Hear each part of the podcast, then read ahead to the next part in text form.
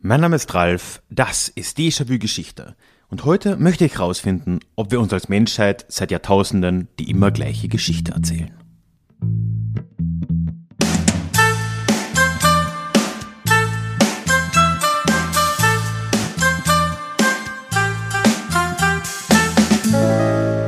Hallo und herzlich willkommen zurück zu dieser neuen Ausgabe des Déjà-vu Geschichte Podcast. Mein Name ist Ralf und hier in diesem Podcast geht es alle zwei Wochen in die Vergangenheit, immer mit Blick auf das Hier und Jetzt und mit einer Portion Augenzwinkern. Heute soll es um wortwörtlich, und ich weiß, ich zitiere hier den Podcast-Titel äh, von den werten Kollegen, um Geschichten aus der Geschichte gehen. Oder vielleicht auch nur um eine Geschichte aus der Geschichte. Die ewig gleiche Geschichte aus der Geschichte. Aber ob das so ist, werden wir dann noch sehen. Prinzipiell wird das heute ein wenig anders als üblicherweise hier auf dem Podcast, denn es wird weniger um die Geschichte an und für sich gehen, sondern mehr um eine Geschichte, die wir uns erzählen. Denn letzten Endes sind die Geschichten, die wir uns erzählen, ja Teil von uns als Menschheit. Welche Geschichten wir uns erzählen in der Vergangenheit und heute und an verschiedenen Orten, sagt uns viel darüber aus, wer wir sind, wer wir waren, wer Menschen in anderen Regionen der Welt sind oder wie sie sich sehen. Und deswegen kann man da, glaube ich, recht viel draus lernen. Und ich möchte in dieser Folge eigentlich erstmal einfach nur damit reinstarten, dir zwei sehr unterschiedliche Geschichten zu erzählen. Eine davon dürftest du ziemlich sicher kennen. Ich gehe mal davon aus. Die andere vom Namen her auch, vom Inhalt vielleicht ein bisschen weniger. Und lass dich mal überraschen, wohin das Ganze dann führen soll starten wir erstmal in die Geschichten. Die erste, die ich mit dir teilen will, ist der Gilgamesch-Epos. Lange Zeit, kommt mir vor, hat man gesagt, ist der Gilgamesch-Epos das älteste bekannte literarische Werk gewesen. Das scheint jetzt nicht mehr ganz Forschungsstand zu sein, oder zumindest sagt man, es ist eine der ältesten erhaltenen Geschichten der Menschheit. Man kann nicht ganz genau sagen, wie weit zurück unsere Überlieferungen da gehen oder aus welcher Zeit genau das stammt, aber man kann sich darauf einigen, dass wir da wahrscheinlich so um das Jahr 2000 vor Christus uns bewegen, wo die überlieferten Steintafeln, die wir heute noch in verschiedenen Formen haben, ähm, ja quasi ihren Ursprung hatten. Aber die Geschichte dahinter dürfte noch deutlich älter gewesen sein und wurde eben immer wieder erzählt. Also ja, der Gilgamesch-Epos ist eine der ältesten Geschichten der Menschheit. Sie handelt, wie der Name es vermuten lässt, von einem gewissen Gilgamesch. Gilgamesch war der König von Uruk. Uruk ist ein, eine Stadt im äh, ja, südlichen Teil des Zweistromlands, da wo das Sumerische Reich war, im Prinzip heutiger Südirak, wenn mich nicht alles täuscht. Und äh, war nicht nur König von Uruk, sondern er war auch ein Halbgott. Beziehungsweise wird in den, äh, auf den Tafeln gesagt, er wäre zu, äh, zu zwei Dritteln Gott gewesen, obwohl eigentlich nur seine Mutter Göttin und sein Vater Mensch gewesen ist. Aber ja, lassen wir uns mal nicht von der Mathematik aufhalten. Sagen wir eben, er war zwei Drittel Gott, was auch immer, und war als König von Uruk weder sonderlich beliebt noch, soweit wir das jetzt sagen können in der Geschichte, sonderlich begabt. Das ist so weit gekommen, dass dann die Leute in Uruk in der Stadt sich über ihn beschwert haben. Vor allem die Frauen der Stadt haben das getan, was wohl auch daran liegt, dass Gilgamesch wohl auch vor Vergewaltigung nicht Halt gemacht hat.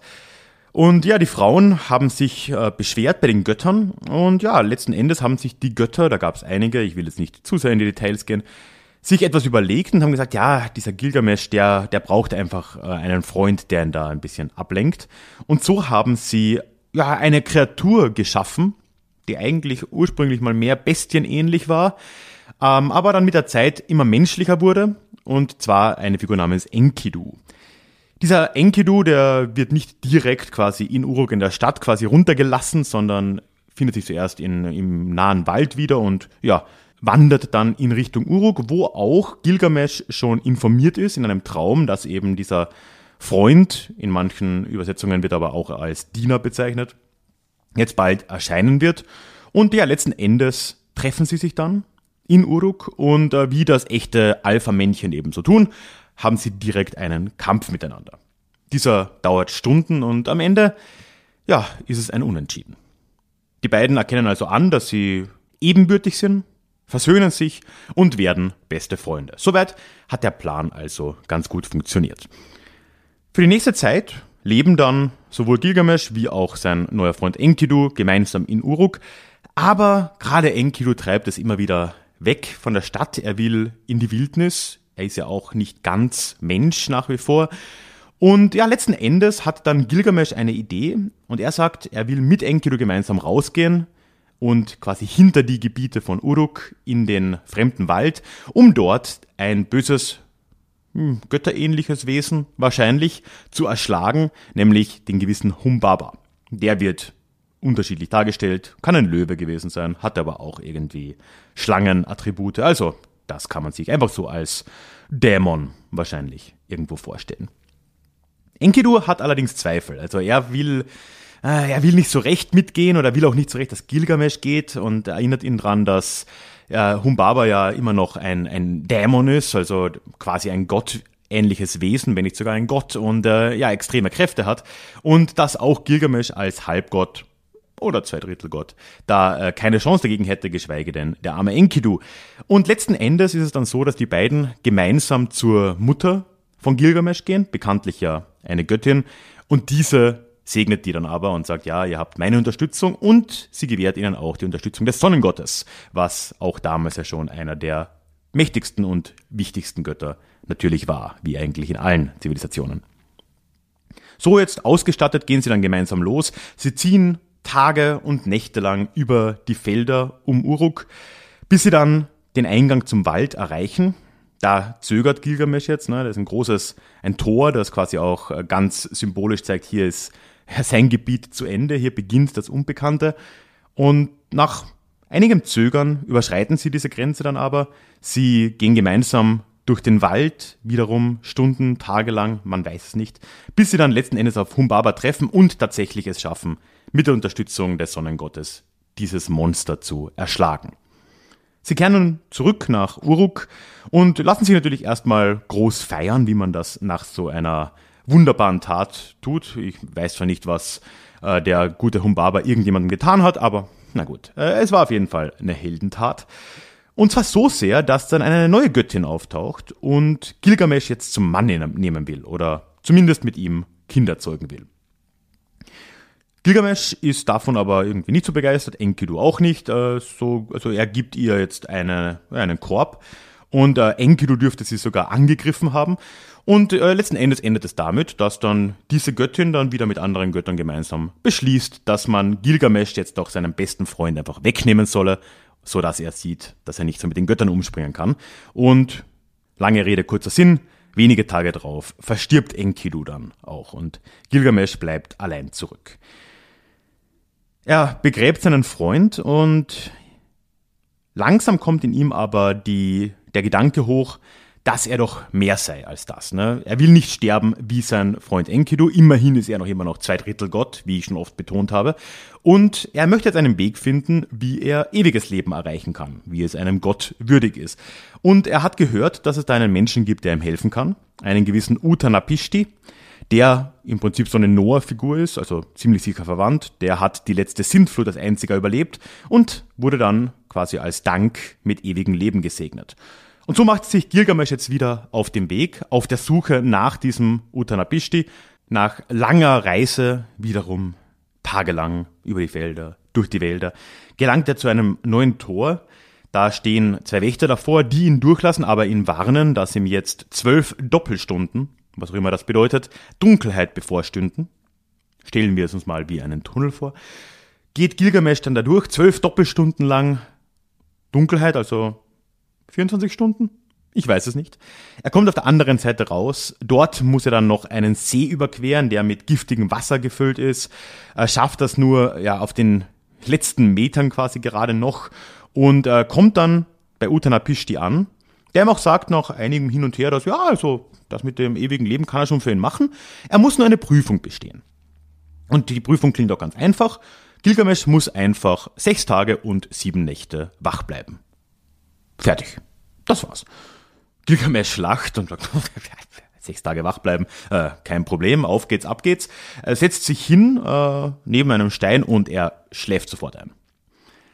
Tagelang liegt er da, schläft und als er wieder aufwacht, ist Utanapishti zwar irgendwie doch recht beglückt darüber, lacht ein wenig, sagt aber, ja, okay, das mit dem ewigen Leben wird wohl nichts, aber ich hätte da noch so eine, so eine Pflanze, die äh, ewige Jugend verschafft. Und das ist ja im Prinzip das Gleiche. Und äh, die kannst du finden, die äh, wächst hier irgendwo. Und tatsächlich, Gilgamesh, äh, wie auch immer er dann diese, diese, diese Eingebung bekommt, schafft es, diese Pflanze zu finden. Die wächst am Boden eines Sees, wo er sich mit Steinen quasi hinablässt und äh, kann diese Pflanze bergen. Allerdings wird ihm diese Pflanze dann auf dem Rückweg nach Uruk von einer Schlange weggenommen. Er kommt also in Uruk an, hat nichts erreicht, sein Freund Enkidu ist immer noch tot und ja, letzten Endes ist die Moral von der Geschichte, dass Gilgamesh sich damit abfinden muss, eben doch nur ein Mensch zu sein. Zwei Drittel Gott, hin oder her. Eine zweite Geschichte möchte ich dir jetzt auch noch erzählen. Die werde ich ein bisschen kürzer halten, einfach weil ich mal davon ausgehe, dass du sie kennst. Wenn du, wenn du sie nicht kennst, dann ähm, ja, tut mir das äh, leid, dann ähm, musst du, du musst es einfach lesen. Ich möchte dir nämlich die Geschichte von Herr der Ringe von J.R. Tolkien erzählen. Herr der Ringe spielt in der fiktiven Welt Mittelerde und dort in einem Teil dieses Landes namens Auenland leben die Hobbits. Und die Hobbits sind ein friedliebender, wenn auch ein bisschen einfältiger Haufen von Kleinwüchsigen, so, ja. Und äh, irgendwann kommt einer dieser Hobbits, genannt Frodo, drauf, dass sein Onkel Bilbo einen Ring besitzt von einem Abenteuer, das er vor 60 Jahren unternommen hat. Äh, und das war ja schon unüblich, sondergleichen für einen Hobbit. Ne? Und ja, dieser Ring, wie er jetzt erfährt vom äh, bekannten Familienfreund, dem Zauberer Gandalf, ist ein sehr, sehr böser Ring. Der böseste Ring überhaupt. Und wenn man ihn nicht vernichtet, dann fällt die gesamte, das gesamte Land Mittelerde unter das Joch von Sauron, dem üblen Bösewicht. Frodo wird jetzt aufgetragen von Gandalf, diesen Ring mit sich zu nehmen. Erstmals bis zu den Elben, also quasi Elfen, die dann ja beraten sollen, was man damit macht, denn die, wissen es am besten, die leben im Prinzip ewig und haben schon viel gesehen und viel erlebt. Er soll ein paar Leute mitnehmen, oder er soll eigentlich seinen Freund Samwise vor allem mitnehmen. Zwei weitere schließen sich dann auch noch an. Aber Frodo weigert sich erstmal. Ne? Also er sagt auch so, warum soll ich jetzt diesen Ring nehmen? Ich habe damit ja gar nichts zu tun, ich bin doch nur ein Hobbit. Er will, dass Gandalf den Ring nimmt. Der weigert sich aber, gerade im Film sehr spektakulär mit äh, Drohkulisse. Und so geht Frodo dann los, gemeinsam mit seinem Freund Sam und mit noch zwei Hobbits, Pippin und äh, Mer Mer Merrill? Merrill. Ich dachte, ich kann das aus dem Gedächtnis erzählen. Schauen wir mal. Ja, Merrill. Merrill und Pippin, die, äh, ja, einfach nicht, die haben einfach FOMO, die haben Fear of Missing Out, die wollen es nicht verpassen und kommen auch mit. Sie verlassen jetzt das Auenland in Richtung der Elben, in Richtung Berge. Äh, unterwegs äh, kreuzen sie viele Wälder und Felder. Irgendwann bleibt zum Beispiel auch Sambeis einfach mitten auf der Straße mal stehen und sagt, äh, oder bewegt sich nicht mehr. Und nachdem Frodo dann nachfragt, was denn los ist, sagt er, ja, ich war noch nie so weit von zu Hause weg. Äh, und erst nach viel Überreden gehen sie dann weiter. Sie müssen einige Abenteuer bestehen, bis sie es mal zu den Elben schaffen. Und dort wird dann beschlossen, dass Frodo selbst den Ring bis nach Mordor ins ja, Land des Bösen quasi bringen soll und dort im Vulkan, in dem er geschmiedet wurde, ihn wieder zerstören soll. Sie bekommen dann noch einige Gefährten mit, sind insgesamt neun, ziehen los, wieder viele Abenteuer. Man kann sich's vorstellen. Sie treffen unterwegs unter anderem zum Beispiel auf eine Elbenkönigin, die versucht, Frodo zu verführen. Einer der Gefährten wendet sich gegen ihn, also alles geht halt irgendwie schief, wie es schief gehen kann. Aber am Ende schaffen Frodo und Sam es tatsächlich, diesen Ring zu zerstören. Sie werden dann gerettet von äh, riesigen Vögeln, die Gandalf irgendwie schickt und äh, live happily ever after. Ich weiß, schlimm zusammengefasst, aber ich hoffe einfach, du kennst Herr der Ringe. Und wenn nicht, sowohl Buch wie auch Filme sind äh, absolut eine Empfehlung wert. Jetzt stellt sich natürlich die Frage, ne? Wir sind jetzt eine Viertelstunde in dieser Folge und ich habe bisher eigentlich nichts getan, als dir den Gilgamesch-Epos, der zumindest hoffentlich ein bisschen neu war, äh, und Herr der Ringe zu erzählen, was wohl weniger neu war. Warum tue ich denn das? Ich habe es ja schon ein bisschen durchklingen lassen. Ich tue das, weil diese Geschichten eventuell mehr oder weniger ein und dieselbe sind. Es sind zwar 4000 Jahre dazwischen. Gilgamesch entstanden um 2000, 2100 vor Christus, um den Dreh. Herr der Ringe erstmals erschienen 1954. 4000 Jahre und trotzdem könnte die Geschichte eigentlich fast die gleiche sein. Zumindest wenn wir der Idee des Monomythos oder wie es später bezeichnet wurde, der Heldenreise glauben, wie ein gewisser Joseph Campbell das in den späten 40er Jahren beschrieben hat. Joseph Campbell war ein Literaturwissenschaftler aus den USA und er hat 1949 ein Buch veröffentlicht. Der Heros in tausend Gestalten, ich glaube auf Englisch The Hero with a Thousand Faces oder so, oder nur Hero, Hero of a Thousand Faces, sowas in die Richtung. Und er hat in diesem Buch aufbauend auf andere Forschungen, die schon vorher passiert sind, Anthropologen und Erzählforscher haben schon seit dem ausgehenden 19. Jahrhundert ähnliche Ideen verfolgt. Aber jetzt Campbell hat das, das erste Mal wirklich systematisch zusammengefasst und er sagt im Prinzip, dass seit überlieferter Menschheitsgeschichte, im Prinzip seit Gilgamesch, erzählt sich die Menschheit fast immer die gleiche Geschichte. Und diese Geschichte lässt sich mit dem Prinzip der Heldenreise oder wie er es nennt, dem Monomyth, dem Monomythos zusammenfassen. Und im Kern ist das natürlich jetzt eine relativ radikale Aussage. Ne? Also jede Geschichte der Menschheit oder jede sagt er glaube ich nicht, aber fast jede Geschichte und jeder große Mythos der Menschheit zumindest, laut Campbell, lässt sich anhand dieses Szenenplans im Prinzip, das ist die Heldenreise, erklären. Und er in seinem Buch, ist ein ziemlich langweiliges Buch übrigens, ich habe es als Hörbuch versucht und aufgegeben, aber er nimmt sich relativ viel Zeit, in dem Fall glaube ich sind elf Stunden in Audioform, um das äh, quasi aufzudröseln, nimmt sich ganz, ganz viele verschiedene Mythen aus verschiedenen Kulturkreisen vor und schaut an, was da für Elemente drin sind und baut darauf dann diese Heldenreise auf, die bei ihm 17 Stufen hat. Und diese 17 Stufen kann man sich wirklich als ja, Szenenplan für eine gute Geschichte denken. Und das haben nach Campbell auch genug Leute getan. Aber dazu komme ich noch. Ich möchte die 17 Szenen oder die, ja, die 17 Stufen dieser Reise, wie Campbell sie beschreibt, die jetzt einfach mal kurz vortragen, ohne jetzt viel Kommentar und danach werden wir mal schauen, wie sich das auf Gilgamesh einerseits vor über 4000 Jahren und Herr der Ringe vor 70 Jahren anwenden lässt und was wir daraus vielleicht lernen können. Prinzipiell geht die Heldenreise davon aus, dass es eine normale Welt gibt, also die natürliche Welt, in der wir leben. Dort fangen wir an mit unserer Reise, dort kommen wir auf dem, am Schluss auch zurück dorthin. Kann ich schon mal vorwegnehmen, das wäre jetzt zum Beispiel im Gilgamesch-Epos eben Uruk und die Umgebung drumherum, das wäre in Herr der Ringe das Auenland. Das Ganze hat aber auch eine metaphysische Ebene, also ja, die normale Welt des Helden und sein, sein normales Leben. Das ist quasi dieser Ausgangspunkt. Und dann ist die Reise eben so kreisförmig. Man begibt sich von dieser normalen Welt in die Unterwelt, in irgendeine Art Welt des Bösen, wo halt die Abenteuer lauern. Und man kehrt am Schluss dann zurück. Und das beschreibt Campbell eben in diesen 17 Stufen. Es beginnt bei ihm alles, und ich beziehe mich jetzt schlicht und ergreifend auf eine Liste in der Wikipedia, entschuldige. Es beginnt alles mit dem Ruf des Abenteuers.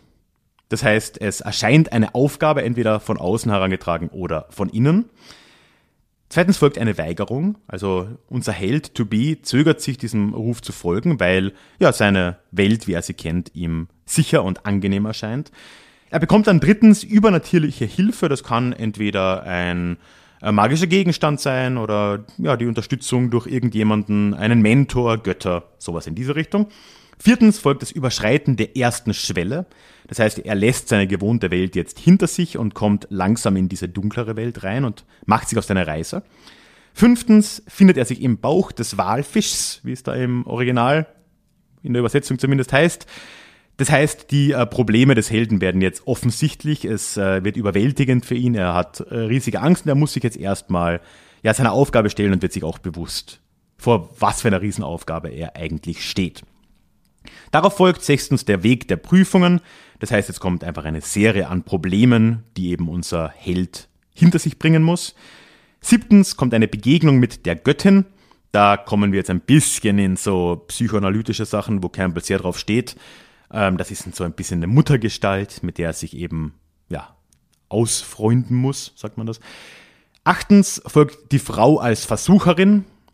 Das ist quasi ja eine Frau, die versucht, den Helden abzulenken und äh, zu verführen und eben von seinem Weg abzubringen. Darauf folgt neuntens die Versöhnung mit dem Vater, also auch da wieder so eine psychoanalytische Sache. Zehntens, ganz wichtig, folgt die Apotheose.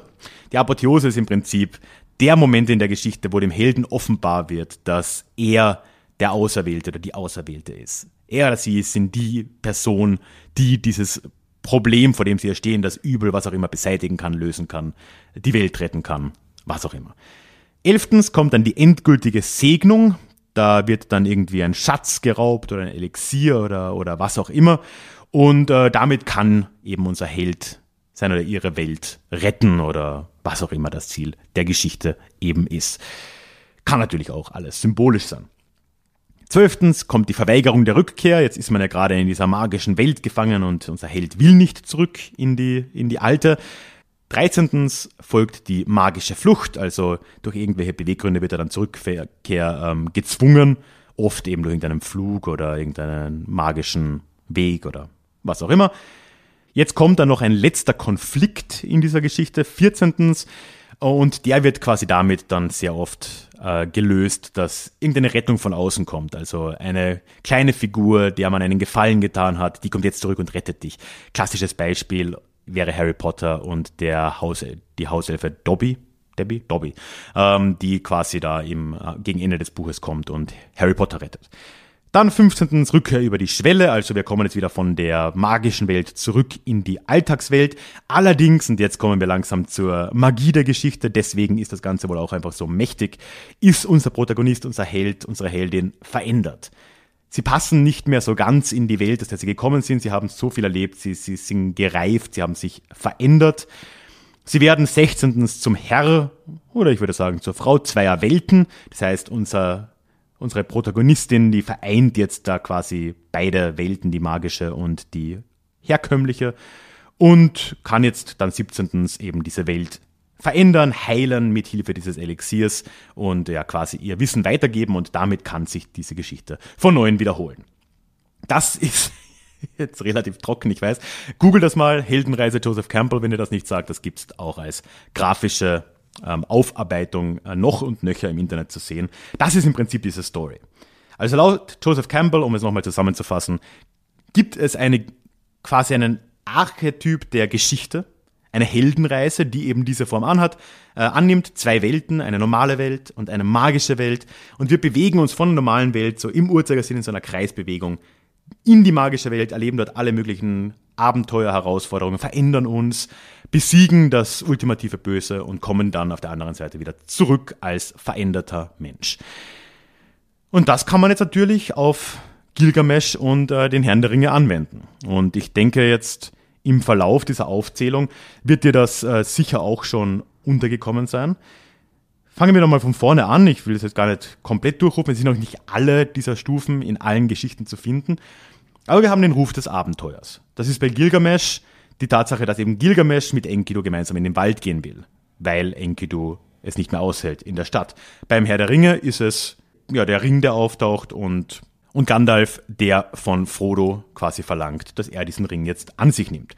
Wir haben die Weigerung, Frodo weigert sich, wie sich auch Enkidu weigert und Gilgamesh darauf hinweist, wie gefährlich das alles ist. Übernatürliche Hilfe. Beim Herrn der Ringe ist das Gandalf, der quasi seine Unterstützung auch quasi bietet.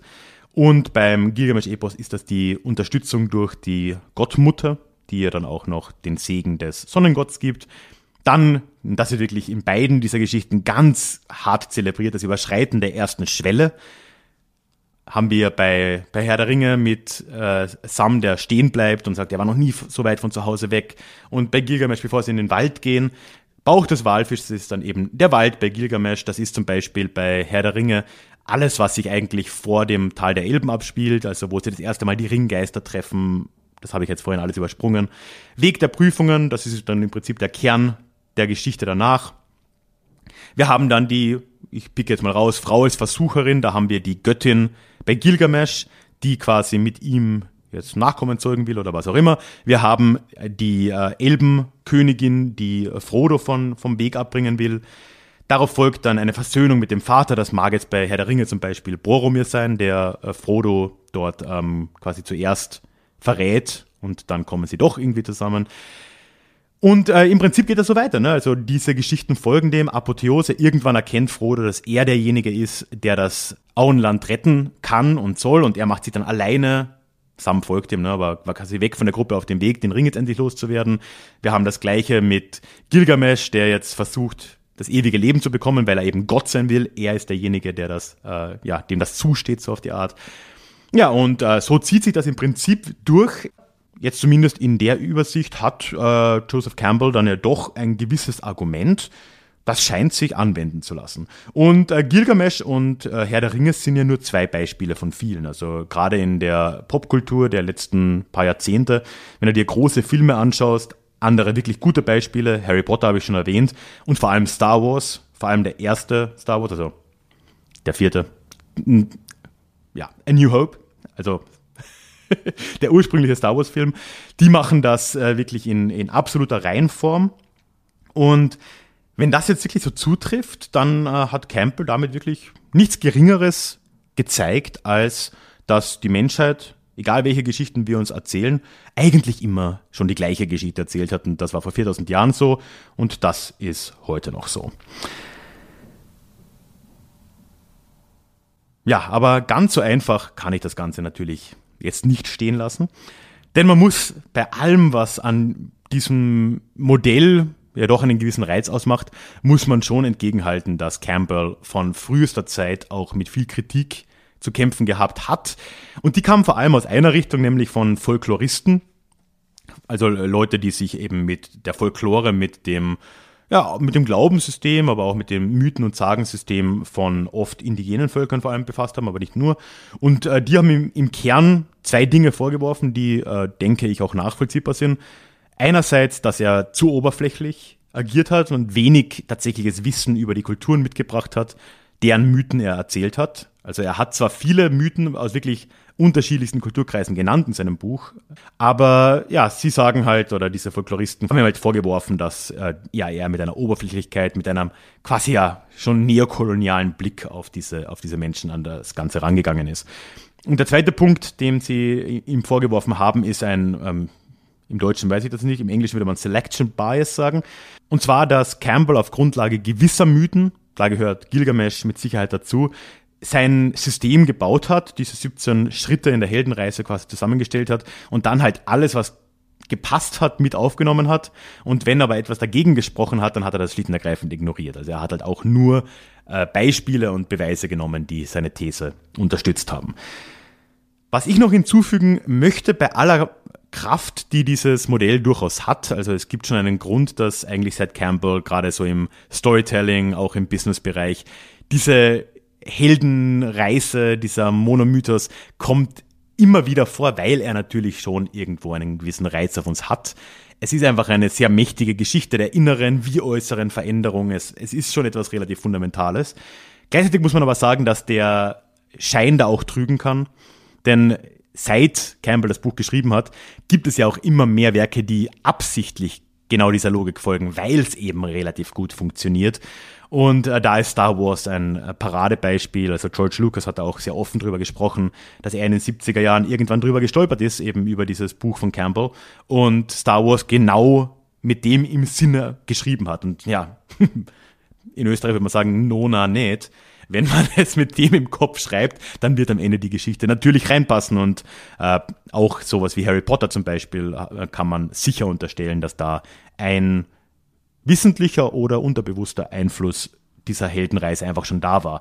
Andererseits, Herr der Ringe ist erschienen wirklich ganz, wirklich wenige Jahre nach Erscheinen von äh, Der Heros in tausend Gestalten und ob J.R. Tolkien dann wirklich zurückgegangen ist, er hat an diesem Buch Jahrzehnte geschrieben und das noch irgendwie geändert hat, um das reinzukriegen, wage ich zu bezweifeln. Also es ist schon irgendetwas auch dran, wenn jemand in den 40er Jahren daherkommt wie Campbell und so eine ja eigentlich ein Korsett entwirft, in das ganz, ganz viele alte Mythen reinpassen. Und wenn dann fünf Jahre später nach Jahrzehnten von Arbeit ein literarisches, fiktionales Werk wie Herr der Ringe kommt und dem im Prinzip auch genau folgt, dann ist wahrscheinlich etwas dran, aber man soll es auch nicht überstrapazieren.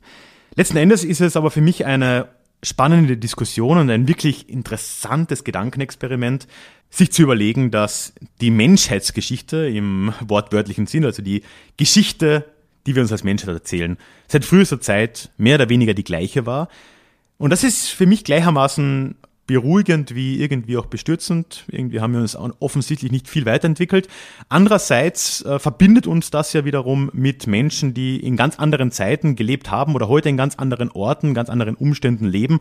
Und doch gibt es so grundlegende menschliche Idealvorstellungen davon, wie eine Geschichte zu funktionieren hat oder wie auch vielleicht das Leben funktioniert. Das spiegelt sich in Geschichten ja wieder ähm, das sich gar nicht so großartig unterscheidet oder verändert. Und das ist doch ja, eine reizvolle Idee und das muss man dieser Idee des, der Heldenreise und des Monomythos von Joseph Campbell dann doch irgendwo auch äh, zugutehalten.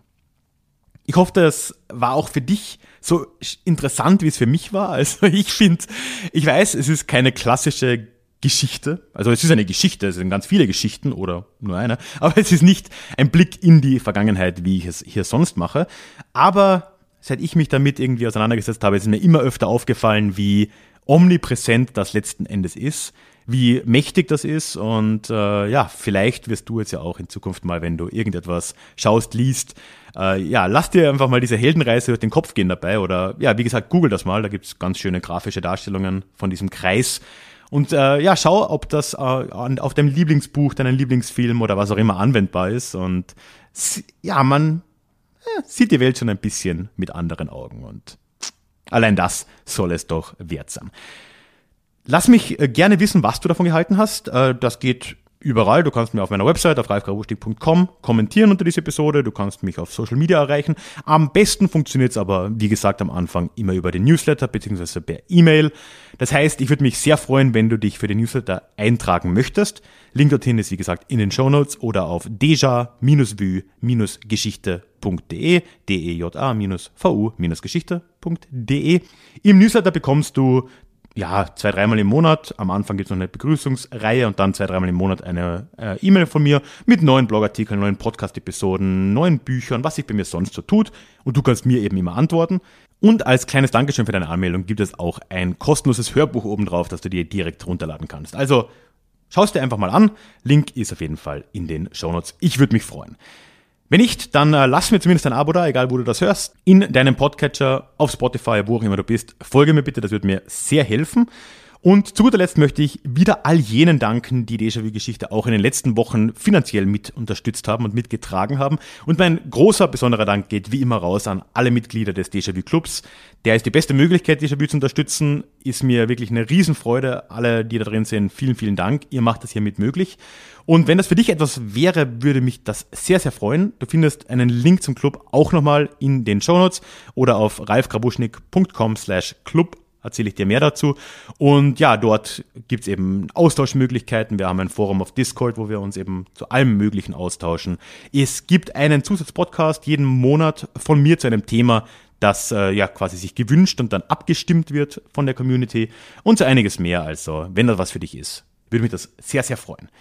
Und wenn nicht, dann hören wir uns in zwei Wochen wieder zu unserer nächsten Folge und ich kann schon mal vorweg sagen, dass mit demnächst mal eine kleine Miniserie hier beginnen wird. Das heißt, ab April kannst du auch öfter mit äh, Podcast-Folgen hier rechnen. Es wird dann erstmal wöchentlich tatsächlich ablaufen für einige Wochen, weil ich eben so eine Miniserie mache, die ich dann ja, jetzt erstmal in zwei Wochen startet das Ganze und dann eben zwischen den regulären Episoden.